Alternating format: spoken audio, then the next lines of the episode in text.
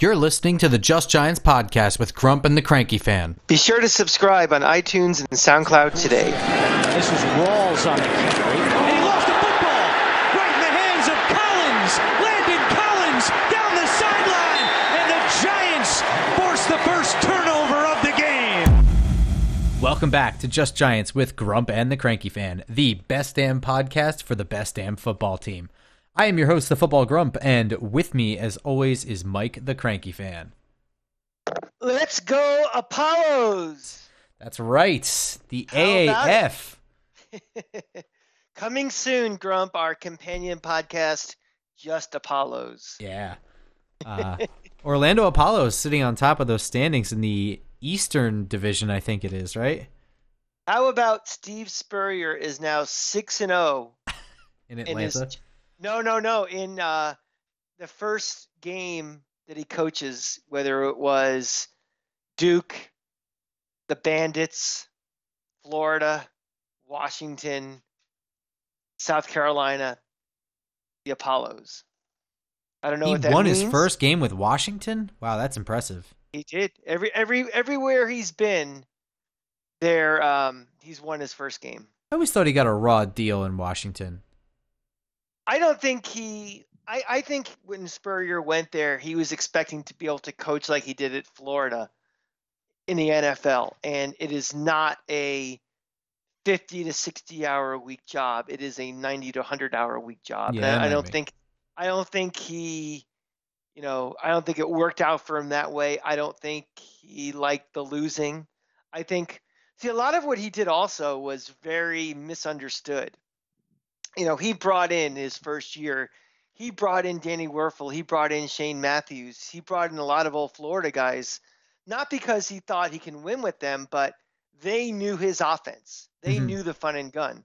And these guys were almost brought in to kind of like make the transition to uh what's the quarterback they had back then? Ramsey? Ramsey. Remember him? Yeah. Well, not really, but yeah. Well, that was the guy they drafted, and he was going to be their quarterback. So I think people thought, oh, they're just bringing all the old Florida people to try to win with those guys, but that was never the plan. And uh, I think he just got frustrated. I mean, you know, he's, you know, he kind of bailed on South Carolina a couple of years ago, and he was done. And he just, I think he just was like, the NFL isn't for me. So Fair. Yeah. But nevertheless, yeah, bridging the gap, a perfect off-season football season that starts the week after the the Super Bowl and the AAF championship game, which I don't think has a specific name. I think it's just a championship, is the weekend of the draft. It's that Saturday. So that is actually Oh, day nice. 3 of the draft. It's perfect. Yeah, I mean, I also I- I'll have to be honest. I really watched very little bits and pieces. I've been very heavy into basketball mode and very heavy into the Knicks tank right now. But um, from what I saw, really it was more just the presentation of it. I was pleased to see that CBS and the NFL Network, and I thought it was interesting, was on the NFL Network, mm-hmm. actually treated it like real football and not like a gimmick. Um, for Yes. those of you that remember the XFL back in the day, that was just Well, wasn't that long ago. It was like 2001, right? 2001. Yeah, I mean it's still this is nine, this is 2019. Don't remind me. We're getting old. That was 18 years ago. Um, but they treated it. It was just goofy from the very beginning. You had wrestling announcers doing Yeah. it. You know, you had goofy camera angles. You you know. I mean, you- even down to the cheerleaders were like basically wearing nothing. well, I was okay with that. I'm just saying everything about it was like watching Oh, yeah. Monday Night Raw. Yeah, yeah. The, the the football was the secondary part. I mean, back in the old days in the USFL, that was treated like real football. I, I And it remember- almost worked. That would have worked. It would have worked. I think if they would have stayed in their lane and stayed with, uh, you know, playing in the spring, Mhm. not trying to compete, with the US, the NFL. Thank you, future President Trump, for that. Yep. Very good, sixty for uh, thirty for thirty. Yes, small already- potatoes. Yeah, It- It's an excellent documentary. Uh, it's small one. potatoes. It's one of the five best thirty for thirties that they did, and um, but yeah, I, I remember the USFL. I mean, Keith Jackson used to do the games on Saturday afternoons on ABC. I mean, Um, if if you you talk about the talent that came out of there, Steve Young, Jim Kelly, uh, Doug Flutie, Herschel Walker, Herschel Walker. Um, yeah, that was a Kel- Kelvin Bryant. I mean, these are lots of good guys that were lots of um, I mean, I think you could stop at Jim Kelly. I mean, really, right Sure. there.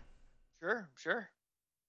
So, um, but yeah, I mean, again, I didn't really get to watch that much other other than a few plays and stuff, but uh, it's going to take a while. I mean, think about it. Let's put it into NFL terms. You know, if you have an expansion team that is playing in their first preseason game, it's going to look a little ragged, and you know, it's it's not like these guys couldn't make it onto a college roster.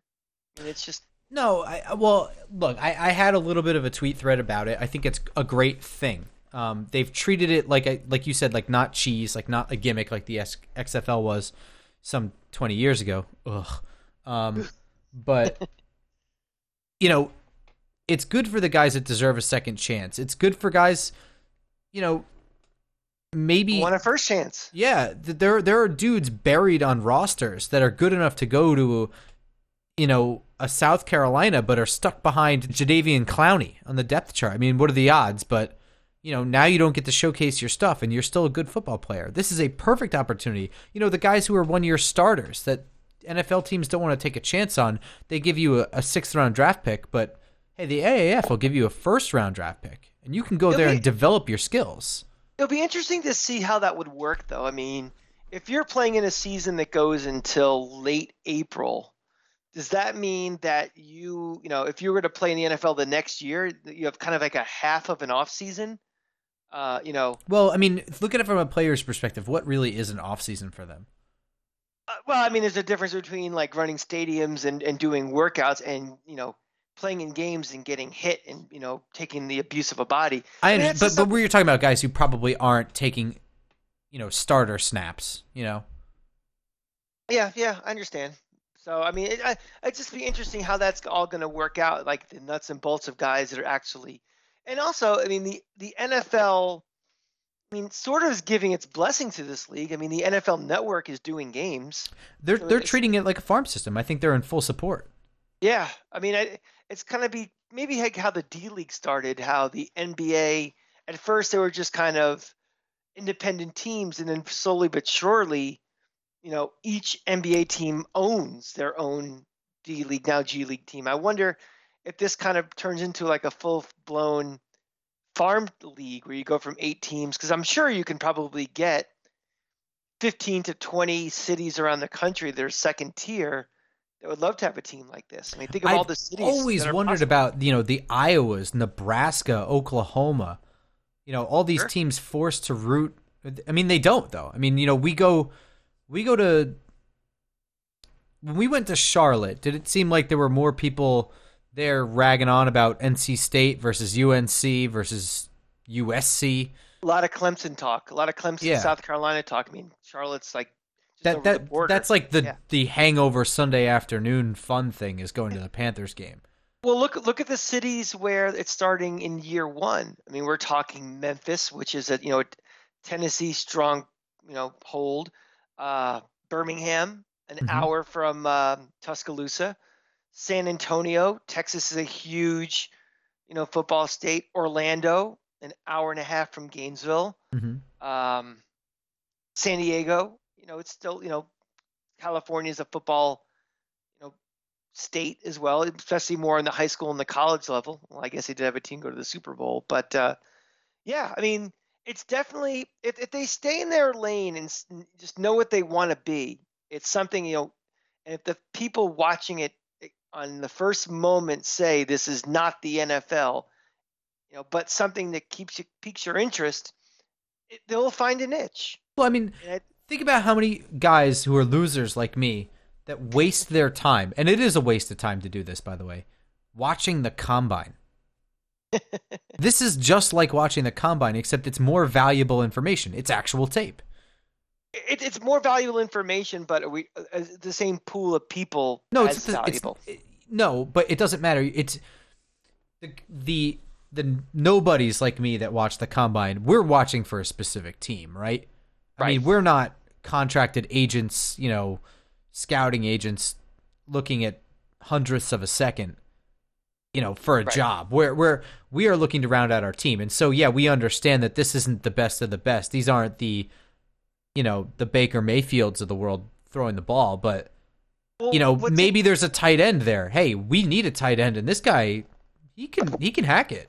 Yeah, what's gonna be interesting about this though is like you're gonna get guys that are gonna be at least twelve months out of college. Like you're not gonna see anybody go from college right into this league as a Yeah. substitute for the combine. It's gonna be basically just the way the timing works out.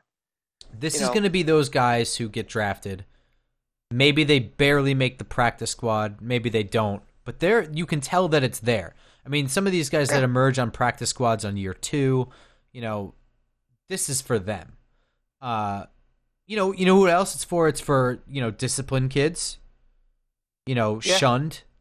It's interesting you say that because one of the guys they're touting as being in the, in the um, It's Will the Hill. Orlando team is Will Hill. You know, a guy that Doesn't got deserve a fifth chance? Florida. Yeah, but you know, maybe somebody that just uh, you know ineligible, like he was recruited by a school but couldn't get his grades in, so he couldn't go to school or something. Maybe Yeah. he plays there, or who knows? JUCO kids. Hmm. It's just the timing of it is just that's going to be the interesting thing playing January, February, March. You know, again, if they're playing a season, they're playing 12, 13 games, will their body be physically ready to play again in the fall? That's a lot of games to play in one year. So I'm not sure how that's going to work out, but you know, we'll see Yeah. but it's it's, it's, it's interesting concept. And I, you know, I'd definitely be paying more attention this week, and I'll have some more free time to see how it actually goes. And I'm I'm sure that uh, there were some people that cringed when we said that it looked like good football. Uh, yeah, it was a little bit shoddy for for uh, two of those games, uh, especially offensively. But just there's a couple things at play. A, they haven't really done anything yet. This is really like a scrimmage, and by scrimmage I mean it's like pee wee scrimmage. Give it time. give the offense some time to click. These guys have barely been around each other. They've barely done real offense work underneath their coach. You know, there's also rule changes. It's also weird for the coaches. It's all a little weird at first, but it didn't look like awful football. Yeah, I Um, mean, but there's also going to be benchmarks. Like this, by the end of this season, what we're going to see for the next season is a new crop of guys and a, gro- a crop of guys who have had experience in the system. We're going to see a giant improvement in play. And once they have a real draft, real influx of college kids, and not this like, you know, startup league, you know, castaway NFL players quarterback draft weird thing they did you know, it's not a real barometer of what we're going to see yet. I think that we're looking at potential at this point, and it looks Well- like it has potential. once it builds legitimacy and once it looks like a real avenue and option for people to play in, people, you know, players will start taking it more seriously too. I mean, sorry, you know, right now for this, but there's that stigmata of the XFL and they're thinking every new startup league has become a joke. That wasn't the case before the XFL. Like when the World League started, nobody thought that was a gimmicky league. You know, that was something the NFL put a lot of money into and invested into making it kind of a minor league. Yeah. You know, uh, unfortunately, it was such a shit show, the XFL, the way it was presented and everything that, Well, they let Vince McMahon. I mean, that's their own fault. Right. And guess what? They're doing it again. So, Well, I did look into that because I was curious that they've learned from that mistake. So the guy who started the AAF, um, he saw the XFL as being a viable solution, but one of the critical errors is that they presented it like cheese, and they made it. So there's a, a couple cool things. You know, they're taking away a lot of the unnecessary things that people complain about with football, and these games are a half hour shorter. There are like no commercials. It's the greatest thing. yeah. Um, I Well, the mean, like there's there's like one commercial and you're back at action. You know, there's something that at first I complained about, and now if they apply it right, will really make all the sports go faster. Is this kind of like instant commercials where they split the screen and they kind of show, like in football, they'll show like during a quick timeout, they'll show the huddle, but while they have like a 15 second commercial. If they apply that across all different sports, like, you know, you can make in between half innings faster in baseball you know you can make a timeout in basketball go quicker by showing these things so it's you know it was was their initial attempt to kind of put as many commercials as possible but that can make a game go a lot faster Yeah, they've completely uh, eliminated TV timeouts for this. That was like it's like described in the description of the league. So, you know, when I saw that I was like, "Oh, that's cool." And I hadn't really realized how much of the timeout is that. It's like Oh. everything. I mean, how many times have you seen like You know, you see it. Yeah, we see it when we're there, and we're like, "Why are we just standing around?" But Yeah. it's totally different when you're on TV. I like I by default get up to go to the bathroom, and I don't even make it up the stairs, and it's back on. So I'm like, "Oh, I can hold it." Like, you know what I mean? It's it's really that often, and it's that quick now. So it's it's very cool. I, I do think that there's a lot of stuff that's good, and I'm gonna keep watching it because I'm not watching baseball. So Yeah, well, I mean, the thing is about it is it's ever going to be really sustainable from a you know a rating standpoint and a fan standpoint is people have to start caring about the actual teams. sure, it, that'll take mean, time. And it's kind of funny and silly to see like you know they show the fan shot, everybody's going crazy, like they're so excited. It's like, okay, that you might be actors, you may not be real fans, which the XFL did, by Yes. the way. They had actors in there. Um, one of the things that, that that the AAF has done that the USFL did not do is all but one of these franchises is in a non NFL city. Yes. Again, I think you're going to have to actually, it's going to take a while to build fan bases, real fan bases. And I think it's take a while to actually start gambling on it. And, you know, we laugh, haha, but gambling drives. Listen, And- yes, that's that's a big thing. I think I said that on Twitter too. That's one thing that the AAF has that prior leagues didn't have is that they have gambling. And listen, you know, I can't speak for anyone else. I didn't know that this league was starting up this year, so it was kind this weekend was a surprise for me. But just wait until next year when um I don't know, say the the Houston Texans are out of it early, right? Say they lose the divisional round or the wild card round. People in the area, they don't really have anything, but now there's suddenly news in the area uh, as the AAF is getting revved up and practices are starting. You'll start seeing fan bases, you know. I think it's going to be something kind of like, per- personally, like the Arena League, where out of sight, out of mind, but when it's back, it's back. That's what I'm saying. Yeah, once Yeah, once but I mean, I, I, but I mean, I, I think out of sight, out of mind being once the Super Bowl is over. I, I, mean- I don't think I don't think people I don't think people in cities like, especially cities that have a team and they have an AAF team, going to be like, all right, well, you know, the Giants are out of it. Let's start thinking about this. I think it, full attention for that fan's going to be on watching the rest of the playoffs. I, I, I disagree. I think with social media, it's different. I'm not talking about people in Houston. I'm pe talking about people in the Houston area. Houston's out of it. It's not in their face all the time. But now you have Twitter. You start seeing. So, if you follow them, you'll see, you know, little practice highlights pop up more and more and more as they get closer to the start of their season. Your team's out of it. You don't really care about anything. I'm talking about the casual football fan, right? the casual football fan's not going to give a shit about the AAF. I mean, I think I think I think this is personally a league for diehard football fans, and and also to go to games. is- I'm sure the ticket prices are a fraction of the NFL cost. It's kind of like going to minor league. Well, baseball. they better be. Like minor league baseball, you know, you have to be a pretty diehard baseball fan to go to a minor league game, but Or it's where you can drunk. Take the it's where, yeah, or drunk, but take the family because it's really cheap. It's like a family of four can go for 25 bucks. So I think that's the exact same situation that this is going to be. Um, let me ask you something, Grump. I don't know if you saw it or not. The ratings for Saturday night, you had AAF on at the same time as Houston, Oklahoma City, and basketball.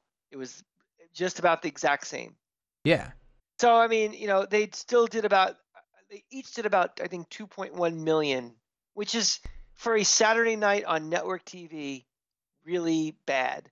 But you know, it's, you know, One is an established league that has a very yeah. I mean, I know people that only watch basketball. They don't watch any other sports. Oh, I know. I, that's just telling you just from a benchmark of uh, you know, if you get 2 million people to watch it. Now, a lot of it might have been the curiosity factor because when the XFL started, I don't have the number of in millions, but the I think it nosedived very quickly after that. they went from a nine six down to a one eight in like six weeks. I mean, I believe like week eleven was the lowest rated program in network primetime history. It was They had like- another thing too because that was a deal with NBC, and I think Saturday Night Live got pushed back because of overtime Well, they got super pissed off about it. Yeah, I think Lorne Michaels had something to say, and that, that was that was a deal between the between NBC and the WWF because if you remember, NBC maybe four or five years earlier lost the NFL. That's Oh, when Fox. okay. That's when Fox took over because it used to be uh, CBS used to have the NFC, NBC used to have the AFC, and then when Fox took over, CBS moved the AFC and the NBC was out. I mean, this is pre Sunday Night Football. Hmm. You know, way before that. So they were. This was like their entry to go back into lower cost sports. Like they did a lot of X Games esque type of sports in the late '90s, early 2000s. that's right. You're right. The app is super interesting. I don't know if you downloaded it, but I did not. it's it's really weird, and I I think that there is something in the helmets because the stream of the game, I, you can actually watch the Skycam, but the the default stream is like um, I, I don't know how to describe it. They're like little avatars, and they move in tandem with what's happening, and that's everything in between plays too. The huddle, the substitutions, everything. That's interesting. It's super cool. I mean, uh, don't get me wrong. I'd rather look at the game, but it's cool that it's there. Oh yeah, I mean, you know, and that's what kind of the next generation of the sport fans going to be. They don't care necessarily watching camera A and having the wide shot. They want, you know, these little, you know, little gimmicks and little games within the games. And then again, like you said, gambling is legal. Mhm. And you know, I talked to a buddy of mine who works for the NB for the um, MLB, and he was telling me about some of the things they're coming up with the next couple of years that will blow your mind. You know, from a gambling perspective on the things you can gamble. So, um, you know, everything is segmented now and fragmented. You know, what music, how we watch and consume, you know, programming. There'll be a niche for this. I mean, and again, it doesn't. As long as they don't overshoot their skis and you know start paying contracts that are out of whack, and you know, and they, they can definitely have a niche. I like it. I fully endorse, and I am a Apollo fan. Same here. Um, moving on to the Just Giants portion of this Just Giants broadcast. Um, we are rolling into our off-season programming. I'm starting to watch a bunch of film. Tomorrow's going to be a snow day, uh, not for work, but after work. I'm not going anywhere because uh, North Jersey's getting whacked with freezing rain or something like that. So that'll be fun to drive home in. But afterwards, I'll have nothing to do. So diving into a bunch of college film. And uh, before we get into the position by position breakdown that we'll do over the coming weeks, we kind of have to take a look at what this roster is now, where the strengths are, where the weaknesses are, what needs to be upgraded, where we're good, you know, things of that nature. Um, the cranky fan has identified the top five, in his opinion, spots that need to be upgraded, right? I did, and I thought about it from a a short term and a long term perspective, um, because you know it's very easy to say we got to replace Eli, Mhm. but is that really an immediate need that needs to be fixed by week one next year? No. You know there are other needs that are more important. So I kind of was thinking about you know by position group and by skill set, I guess even you know what needs to what are the biggest needs on this team and uh I, want me just to list them out what I thought and we can kind of discuss them. Well, I mean, or- just go through them one by one. So I did something different. I actually broke down the roster and I identified, you know, I can look at the names and tell you who I thought was good and who wasn't. But then I also identified the departing players. So, okay. you know, as as you're listing them, I'll take a look at my list and we can kind of discuss. yeah, mine's a little more higher level than that. So let let's start. Oh, um, Jesus, okay. but like, I mean, no, no, I mean like, Listen, I did real work here. no, I just eyeballed it. Um, starting at number five, I said, you know, there has to be a long-term answer for quarterback. I, Sure. Again, it's not it's not my biggest need, but it's definitely one of the five biggest needs on this you know roster and on this team going forward. Well, let's Um, go through why we think it's not the biggest need.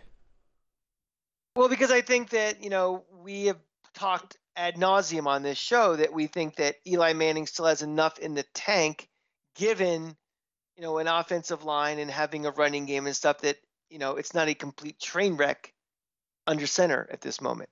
Well, I think it, I think it's more um, what better options are out there now. And when you when you talk about picking a new quarterback, you're picking five years in the future. So you can't just pick a well, he's better than him. I mean, how much better than him Well- are we really talking? Well, I was just actually just looking at it as just I don't think quarterback is one of the four or five biggest immediate needs on this team. I think that's kind of an indictment of the team, but I, I, Eli Manning still is a legitimate starter in this league.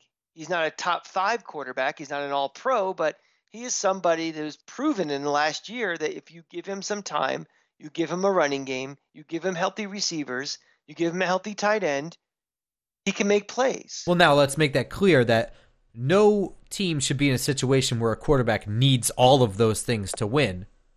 But Well, we- but we do. we kind of do. I mean, yeah.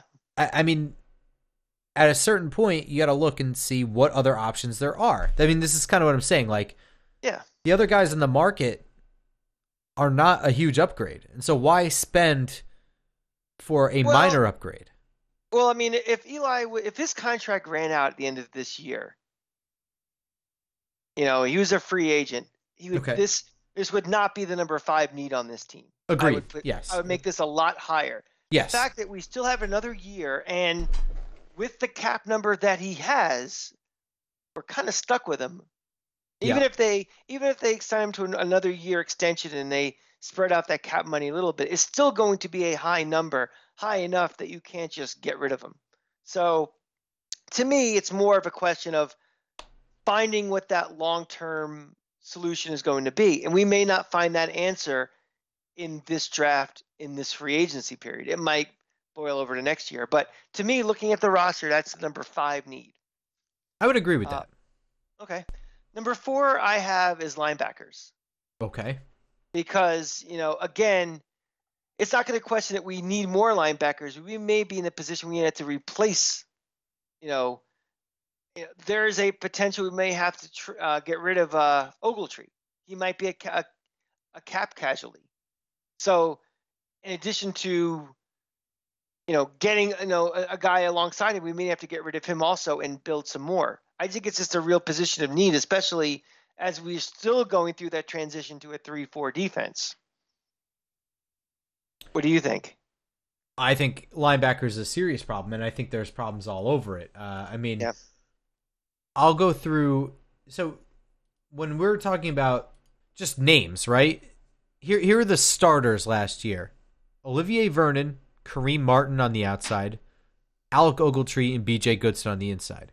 Now, when you look at that, Martin was pretty good as a run stopper, very good at maintaining the edge. He did not put up big sack numbers. Olivier Vernon was hurt most of the year. He shined in games where they were dominating competition. Alec Ogletree, I think, personally surprised. He started out the year a little bit slow, not that good in coverage, wound up with a couple of pick sixes two games in a row. Um, I But thought he those did. were, but those really weren't coverage six. One was like a tip. One was thrown right in his face. I mean, I'm not going to take it away from him, though. no, no, no. I mean, he also had the pick in Carolina that saved a touchdown. It was early on in the season. yeah. I don't think he was bad. I mean, again, like you said, it's a high cap number, right? That and that's my biggest thing. And even the discussion with Vernon as well. You know, if these guys weren't making so much money, it's no brainers are on the team this year. But I think they have to decide. You know, are we really building, breaking this down and starting over again, or do they think they have a chance to make some noise? They want to keep these guys. Well, uh, that's what I'm and- saying. I mean, and, and do they have a plan to replace him if they decide just to cut cap number? Because now you have to, you know, expand more who you have to get. So Well, I guess what I'm saying is that as I'm saying it, you know, these guys were okay. This guy was good at this. None of these guys was spectacular at everything. You know, Lorenzo Carter wasn't really a starter, but he did show some good coverage skills a little bit. Um, and he has good speed to rush the passer, but, you know, he's hardly refined. You know, he never really made it as a starter, which is fine. So, I mean, there's no real true star in this group. And, you know, as we talk about cap numbers, Olivier Vernon's hitting a 19.5 cap. Alec Ogletree is hitting 11.75 cap. These are huge numbers.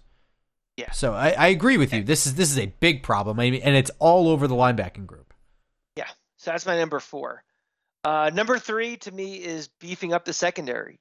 Again, you know, if Janoris Jenkins is not on this team next year, we're relying on one starter who is a rookie who didn't play at all last year. And then, you know, we have no depth. So that to me is a, a major cause of concern. We there's more problems than that. So you're looking at our starters last year were Janoris Jenkins and BW Webb, right? Webb mm-hmm. was at best adequate. Um far better than I expected. Webb is not on the team currently. He is not on an active contract. If Jenkins is gone, then now you have none of your starters. So Sam Beal would be the best you've gotten. Grant Haley. And that's um, I'm talking. That's who I was referring to is um, Sam Beal. Yeah, is like, but he, one- you know, he had a shoulder injury too. So I mean, it's not just that he was a rookie who didn't play. Is we don't really know what we're gonna get, do we? No. And he's playing coming out of Western Michigan, I think, right? Yes. I mean, it's. I mean, not a school that has a, no NFL talent, but it's hardly DBU. Yeah. Um, and then now you're let's let's talk about the safety position since we're talking DBs, right? Mm-hmm. Our starters last year were Landon Collins, Curtis Riley, and a little bit of Michael Thomas sprinkled in. You know, Curtis Riley, I think, might be the one guy who started that might have least deserved his spot. Landon Collins got hurt, but I mean, whatever. Those two guys aren't even on the roster. Neither one right. of them is on an active contract. There's no safeties. Yeah. The I would say I would bump the secondary up to number two. I would personally. I have them at three. Um, I have number two. I have the offensive line beefing up still. Yes. Because I know people are like, well, and Halapio comes back at center. He has not proven to me he is a consistent everyday NFL starting center. Agreed. So I mean, I think people are way too ahead of their skis and thinking, well, when he comes back, that position is taken care of. I mean, who knows? Like he went down when week three or so. He might not have been starting by week seven or eight. Selling cars. Yeah. It wasn't just this team that didn't have him on the team. It was all 32. The IAF yeah. didn't even pick him up. so, um, you know, and then we have questions at right guard. We have, in my opinion, questions at right tackle. Mm-hmm. And if we're saying that we're we think we can get by with Eli for one more year and maybe possibly transitioning to a rookie next year, well, who knows? That offensive line has to be in a in some state of consistency, or else that plan backfires, and we're right back to where we were last year. So, you know, we've we made some strides on the left side of the line but we're not nearly done yet. And it's too valuable of a group to you know ignore, and it has to, there has to be some you know whether it's drafting or being creative with free agency to get some guys, but it has to be beefed up. I agree. Um, I do think that center, right guard, and right tackle need some solutions. I think that what they got out of Jamon Brown was pretty nice. I think, I think they have to upgrade two of the three positions. Right, if they mm-hmm. decide that Jamon Brown is worth bringing back, and uh, they roll with him as a starter eventually, that's the eventual turnout. Then they need to invest some serious capital in replacing center and getting a right tackle that can do anything. And also, um, what do you, what do you think it's going to cost to bring him back? I mean, I'm thinking there's going to be some competition for him too. Uh, you know, a little bit, but I don't think it'll be. We won't be. It won't be the Andrew Norwell sweepstakes. Yeah, I hope not. Yeah. Not not not at a right guard. I mean, he's not a left tackle or something that's ridiculous. Yeah, but but I mean, he also didn't perform so well. Look, we are all a little jaded. We haven't seen a good right guard on this team since Chris Chris Snee, and that was Chris Snee in his prime. I mean, the last couple years he was really hardly Chris Snee. So mm-hmm. when Jamon Brown in, came in and he you know moved some guys, we were all floored by some slightly above average right guard play. I'm not sitting here telling you that Brown is a building block to build this line around. He's not. Hmm. Uh, he had some struggles, particularly in pass protection, but he is Now, if you want to pick one of the three, right? Chad Wheeler, Jamon Brown, or Jon Halapio, one of those three will be adequate if you upgrade the other two. Even Chad Wheeler, yes. So, I mean, it, if you get enough, if you upgrade the center and the right guard position to above average players, you can get by with Chad Wheeler at right tackle because, you know, you get Well- enough push in the middle, you have a pocket to step up into. No Rome team has in- and Rome's not built in one day either. of course, I mean, throwing the kitchen sink at a position group like the offensive line is not going to yield you five all pros. It doesn't. Ha- the Dallas Cowboys offensive line came from five or six years of building. mhm. Same thing with Philadelphia. This is not something that you can just fix overnight. As much as us fans would like that to happen to get out of these dog days, it's not how it works. So they if they if they put the capital in uh, upgrading the center and the right guard, you can get by with Chad Wheeler, giving a pocket to step up into, even some tight end help, whatever it takes. If they upgrade, you know, right guard and right tackle, they can get by with Jon Halapio. If they upgrade center and right tackle, you know, they can get by with Jamon Brown. I- I think each one of those pieces is adequate, but having all three be adequate is what's devastating this line. They need some more superstars on. They're all grouped together over there. I mean, it's a mess. So And we were lucky that we weren't hit with the serious injury bug on the offensive line either. I mean, yeah, that's a good point. There's no depth. There is no depth on this line. Halapio got hurt and he was out early, but we didn't have a situation we did last year where we were down to the you know the, the guy who pushes carts at target coming in and being a you know a right tackle or something. So Yeah. yeah, that's a good point. Yeah. yeah. So and number one, I have the biggest need on this team is a pass rush. Oh God. I mean, it is, you know, you see it uh, towards the end of games where this offense, the defensive line runs out of gas. You see it turn, you know, third and longs and stuff. There is no pass rush on this team. And good quarterbacks, you give them any amount of time, they'll pick apart any defense. So that to me is issue number one on this team. I think you're going to see a lot. I- was actually thinking about this, like where most of the resources are going to be spent in this offseason. I think it's going to be on the defense more than the offense. I agree with you. Well, definitely because we listed the defensive backs. It's it's you know potentially four positions. hmm If if they decide not to retain Jenkins, they don't really know what they have in Beal. You have both safety spots because Collins is not currently signed, and now you have Mhm. both corner spots. When I so it, you know when you said linebackers, I, I kind of winced a little bit because it's hard for me to separate in a three-four outside linebackers from defensive ends. It's just such a fluid thing. But you know, as best I could, I kind of broke it down. I'm gonna list off what I have listed as a defensive end. Yeah, well, my, my thought was thinking more of the the hybrid that kind of goes more into pass coverage and Yeah, so you you're, you're more talking about offensive, uh, outside linebackers like Lorenzo Yeah. Carter, yeah, Olivier yeah, yeah. Vernon. Yes, yes. But but just for for context, Josh Mauro not on the team, also not very good. Kerry Wynn not on the team. Mario Edwards not on the team, and then somebody named Humphrey and somebody named Ceresna. That's the defensive ends on this team. I mean, you have some guys like Avery Moss that are sort of in between, but I mean, is that a name to get super excited about? Now, granted, I will say feel the defensive tackle spot they loaded up on in two years with Dalvin Tomlinson, BJ Hill, and RJ McIntosh, I think are well, BJ Hill is a stud. Dalvin Tomlinson's solid. And RJ McIntosh, I think, is a good change of pace guy. And Give they had some snacks, uh, and they had snacks that they were really building a rotation. I think they just decided, you know, when everything was going downhill, let's just start getting assets and, and cutting some of the cap money too. So, but that was not the plan. Was to get rid of. They didn't, you know, draft BJ Hill thinking they were going to cut snacks. No, I don't think so. I, they they did say, and I I never know how much of this to believe, but they did say that one of the reasons was they felt that Dalvin Tomlinson was playing out of position because of snacks. That's So- possible. I, I think I've heard that as well. I mean, But the I- other thing is, I, I, I think you're going to move one of the best run stoppers in the league just because a second round pick is playing out of position, though. no, I think I well, I think it's a second round pick who is playing well is playing out of position for one twentieth of the price. Yeah. So. That's that's fair. what's interesting is um,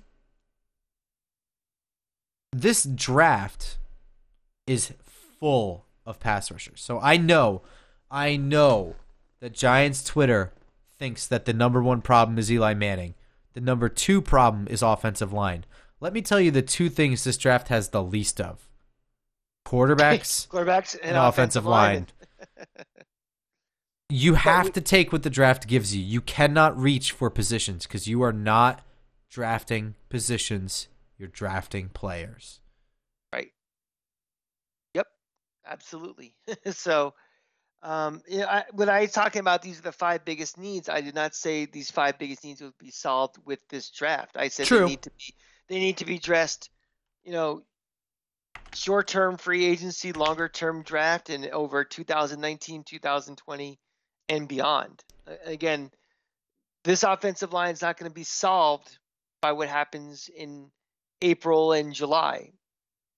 The you know the secondary is going to take more than just the draft in April, you know, to be to be solved. And and guys that are drafted are not going to come in and be superstars. Saquon Barkley is an anomaly. Even though that he was the second overall pick, that's still an anomaly for a guy to come in and be as outstanding as he was right out of the gates. That yeah. doesn't happen.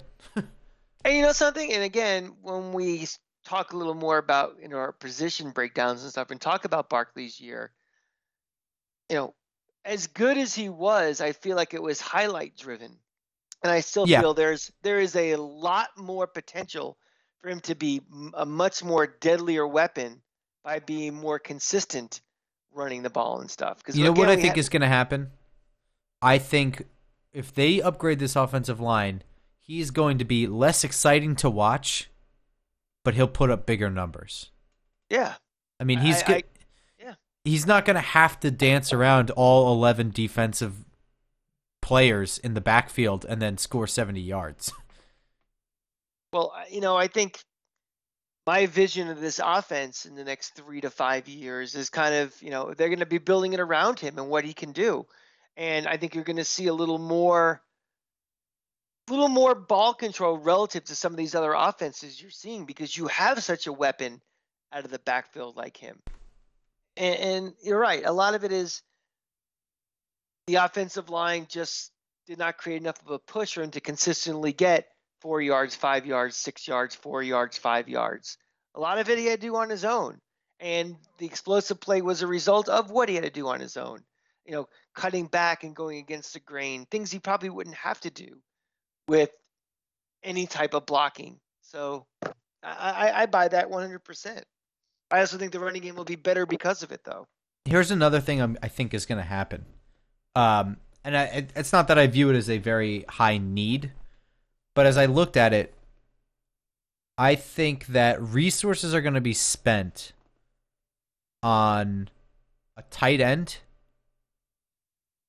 perhaps to replace Rhett Ellison, not this year, but the year after, who is a true th- threat to block and catch the ball, but really emphasis on his, his ability to block first, and a fullback. I truly think that if they're going to build around Barkley, a fullback will be added to the mix. Perhaps it's the same guy too, this tight end fullback thing. Hmm. One of those hybrid guys that just like an H back kind of. Yeah. I, I, I truly think that that I mean when you look at it, there was an emphasis on Scott Simonson getting meaningful reps. Um, you know, Eli Penny was a, a not a big part of the offense, but I mean certainly not one that we thought was necessary before they brought him in, right? I mean, nobody said anything about a fullback.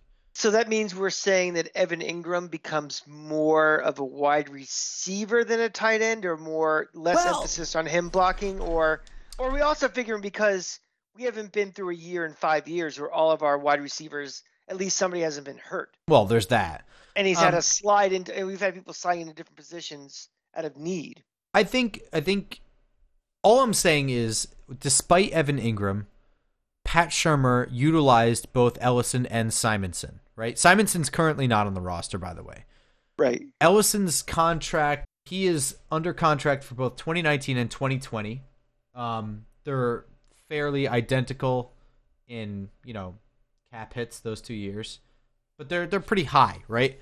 I could see a tight end being brought in to replace Simonson this year, so that you have Evan Engram, Rhett Ellison, new tight end, and uh, you know next year maybe Rhett Ellison's cut and that guy gets promoted up. That's what I'm saying. I can see that for sure. Other than that, the only other thing that I really noticed, I mean, you really hit everything. Um, but it's going to be interesting to see how much longer Zach DeOssie hangs around on this roster. Um, not that they're up against the cap wall, but there's you know he's the one of the best long snappers in the league for sure. But you know, it's a million dollars a pop every year for a long snapper. Getting old, I think he's like thirty five. He, he makes a million dollars a year, so you're saving four or five hundred thousand by bringing in someone that may not be as reliable. I don't. I I mean, it's just one of those things. I mean, he's had back issues. He's thirty five. That's really more what it is. Yeah. At a certain he- point, they know they have to replace him. They might start thinking about it now. Is all. Yeah, I think as long as he's healthy, that's his job until he doesn't want to do it anymore or can't do it anymore. That's fair. Yeah. But uh, again, this is a guy who's currently not under contract, so they, it's a decision they have to make this year. Uh, one thing I didn't put on my list, and I'm kind of thinking about it as we're talking, is uh, punt returner. Hmm. Quadree Henderson is still under contract, I believe. So is Jawill Davis. I think I think they would like to get something out of Jawill Davis. I don't I don't know. I mean, I thought Henderson looked pretty good. I guess. I mean, did, did any one punt return in particular even stand out from what we had this year? Nope. So that means that you need a little, may something they may may want to look at. You know, Uh, well, I mean, there's a Wh- wh- plethora of those late round picks. When we do our, our annual, we overanalyze who the fourth receiver is. I think you know, can this guy be a punt returner? Maybe part of the thing we're looking at, maybe going forward. Yeah, I mean that's going to be a hard thing for us to judge. I mean, there's only so many practices we can watch, and it really depends on how often they did it in college, right? Yeah, that's true. Um, but I mean, the Giants do have a plethora of mid to late round picks, so how they want to spend that is, uh, you know, on them. Yeah, and something else be. we and something we had talked about too is that you know one of my theories is that we're going to be looking for our quarterback in 2020, and I would not be surprised if any of these, you know, overloaded draft picks we have get kind of used for next year to you know to get a better draft pick to try to get that quarterback. So Absolutely. So it's not pretty. we're not, we're not talking about the Patriots here, gang. We're Yeah. talking we're talking about a team that's won what nine games in the last two years, Eight, eight. Ugh, right? Didn't we win five this year? I stopped counting after two.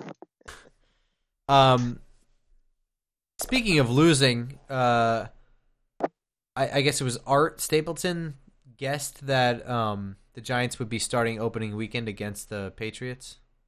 Yeah. Um, so the rumors have been, you know, traditionally the Super Bowl champion hosts the first Thursday night game, but there's been some rumors lately that because it's the 100th anniversary of the NFL, they may want to go to have the Packers and Bears at Soldier Field. Um, but Art. Sta- Art Stapleton actually had something on Twitter today saying he had a gut feeling that it would be the Giants at New England. His rationale being that the Giants always have huge ratings on primetime games in NBC, and um, the Giants are more appealing as a uh, TV's rating in the beginning of the year as opposed to when they could potentially be two and five or two and eight or three and seven or something. Um, I personally, I would have no problem playing New England the first game of the year or as early as possible in the season. The Patriots treat the first month of the year like it's extended preseason every single year. It's I mean, true. how many how many times have we read the article on October first that it's the end of the line for the Patriots, the dynasty's over, you know, the defense stinks, Brady can't get going, blah blah blah blah blah. And then it comes to February third, and they the win seven straight. and the parade is going down Commonwealth Avenue, whatever fucking road is in, in Boston. So to me, I mean, they're on the schedule next year. I'd like to get them as early in the season I possibly can. I mean, who knows what other future Super Bowl MVP will be suspended for PEDs next year? Uh, who knows if who knows if Tom Brady is really, you know, getting if he's putting himself in position to be successful in January and February and taking, you know, September like it's still July. I mean, it's a, it's an easier chance to sneak into Foxborough and win then, than you know the, the weather will probably be optimal then. You're not dealing with bad weather up in New England, so if that's the case, I'm all for it. yeah, I mean, we got to play him, right? And it's got to be in Boston, right? Or whatever. We gotta play. We gotta play him up there anyway. So, um, you know, I, I don't think it'd be a problem for me. I don't know.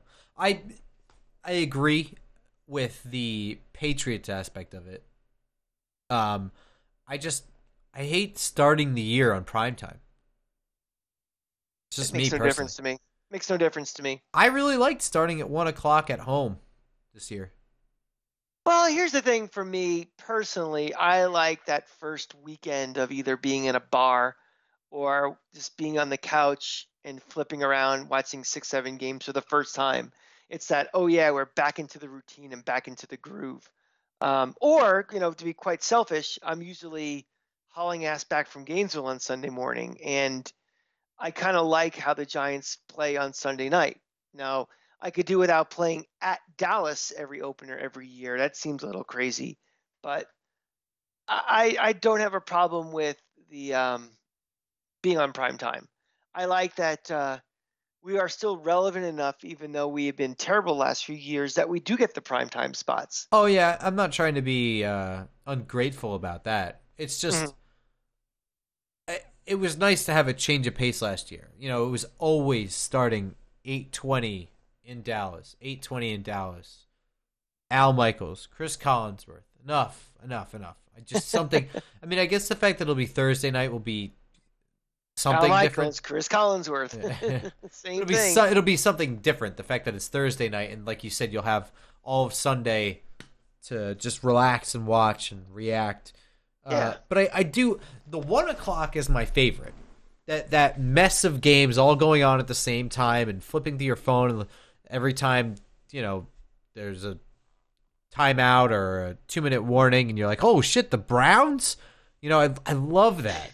I love that. And when you're on the prime time, when the commercials hit, there's nothing else, man. I mean, you just nothing else is happening yet. So as a as a viewer, I like it less. As a spectator, I like it less. But if we're gonna do prime time, it might as well be when it's still warm out, right? Yeah, exactly. Yeah, the thought of being in Boston for like December 10th isn't very appealing. No. Uh, Yeah, I don't know. It's okay. I mean, it sucks that we're playing the Super Bowl champions at all. So well, we played them twice last year, which sucked. we did. Oh yeah, yeah, I see what you know, the. Yeah, yeah, yeah. the turkeys down uh, the turnpike from us.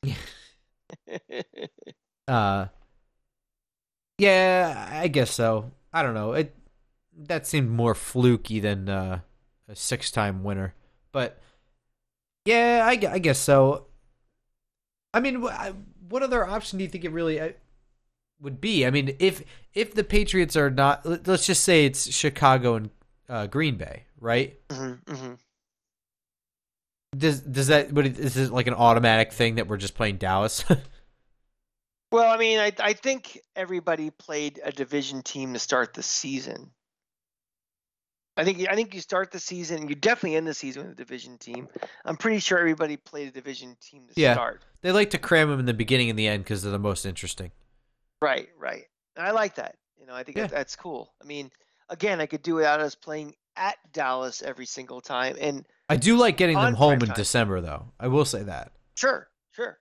Oh, that's why I always am.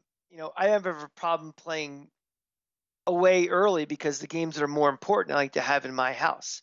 I mean, the way the schedule usually seems to break, shake out is that we're playing at least two division home games in December. It's been like that for quite a while now. Yeah. Yeah, you're right. I mean, at some point, if we're ever good again, those games are going to mean something, and uh, I like to have them in, in, in my neighborhood.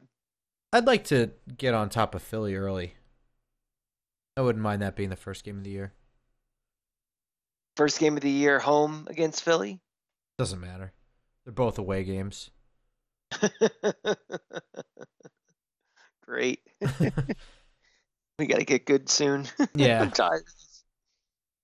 I Um, watch these. I watch these stupid Knicks tanking, and I have to deal with the Giants losing, and I I need something good. yeah. Well, sick of it. I, I'm with you. I mean, your Rays may not do much better, but. Are talking about? They won 90 games last year. They they, sh- they should be a wild card team this year. At least they're halfway decent. Well. My Lightning are the best team in the NHL, so I got I got a little bit of half full, half empty, but my half empties are empty. Gross. I'll, I'll tell you what. Uh, on Sunday at four o'clock, your Orlando Apollos are taking on the That's right. We've San Antonio. Commanders in the Alamo Dome. You throw the record books away when those two get together. it's always a fight to the finish when you That's know, right. the Alamo. oh man. What time's our flight?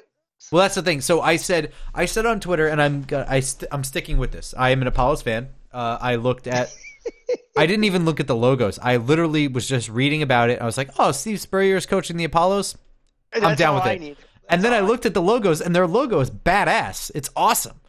Um, it's sort of like an O, but the the front of the O is like the an archery bow, and it's a guy pulling it back, so it's like Apollo. It's, it's awesome. I love it. Um, love that. Love the colors. It's, it's great. Um, don't really care about Orlando. Um, Love uh, Austin Appleby throwing touchdowns. Once a Gator, always a Gator. Austin Appleby. Yeah, I thought it was Garrett Gilbert. I thought it was Austin Appleby. I don't know. I have to check that. I have to know my, Well- my roster. Well, 'cause I I have not been able to find one box score for that game anywhere. Like ESPN kind of ignores it. Well, they're they'll find a way to jump on it and throw their ads all over it, but they're probably just jealous that CBS has you know, some sort of rights to it. Jealous, I know. you, you can't have wall to wall Anthony Davis coverage and uh, have AAF at the same time, so that's not happening. I uh I I made this deal to the universe on Twitter and uh if this league makes it to a fourth year, which I believe did the USFL make it to 4 years? It started Only in 83. I had three years, and then The they- fourth year it failed. I think it folded in the fourth year. No, no, no. They they were going to go from the one spring and then play the following fall. Uh-huh. So there- was like a 15, 16 month break, and in between that time, that's when the lawsuit happened, and that's when they lost it, and they were done. Yeah. So it if the AAF makes it to a fourth year, that will be a benchmark. Right? I mean, that would have survived longer than the USFL. Yes. So if it makes it to not a fourth as, not year, as long as not as not long as as long what? as the WFL, not as long as the AFL, but no, but well, yeah. well, the AFL is a legitimate merger. I mean, that's that that is the essentially the goal is to be as successful as the AFL, where a merger is a success uh, potential, you know, viability. Um, the WFL I think is a little different just because it existed on another continent. So No, no, no. The World Football League in the '70s. It was a. Uh, it was like a, a, a I think it was in the spring, but it was like after the AFL and before the USFL. oh, I don't know anything about that actually. Yeah, I played for like three or four years, maybe. Okay, well, whatever. If it makes it to the fourth Yeah. year, to me that's a benchmark. I will buy Apollo's gear, and I will. Okay. I'll wear it. I guess I don't know what else to do. With it. I will start a big countdown clock for 1,200 days before we make our big trip to Modell's and get Hey our. man, uh, at this point, the Apollos are off to a better start than the Giants have been since 2016. So well, at this point, we've talked more about the Apollos and the Giants in this episode, so they got that going for them. yeah. All right. Well, then I guess on that note, um, it might be time to go to sleep. yeah.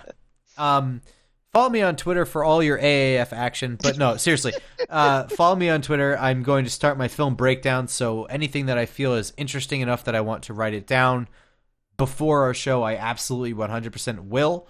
Um, I am at football underscore grump. So get ready for a lot of draft talk. Catch me as always at the Cranky Fan, where I am talking a lot about everything right now. Our 17 loss in a row New York Knicks, my best in the NHL Tampa Bay Lightning. I'm still making fun of UCF wherever I can and making fun of Florida State for their pathetic draft class. I am insulting everyone and being insulted by even more. So check me out on Twitter at the Cranky Fan. And while you're at it, while you're on the social worldwide internet blogosphere, why don't you take this podcast and download it and subscribe to it on SoundCloud? And for the sixth week in a row, I have not fixed the problem on iTunes.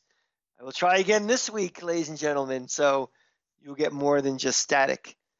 And also, while you're in the downloading and subscribing mood, why don't you download and subscribe to my companion podcast, Mark and the Cranky Fan, where we discuss all things Florida Gator football. So at least you can talk about one team that's won 10 games last year. Wow, that was quite a wrap up there. Got everything.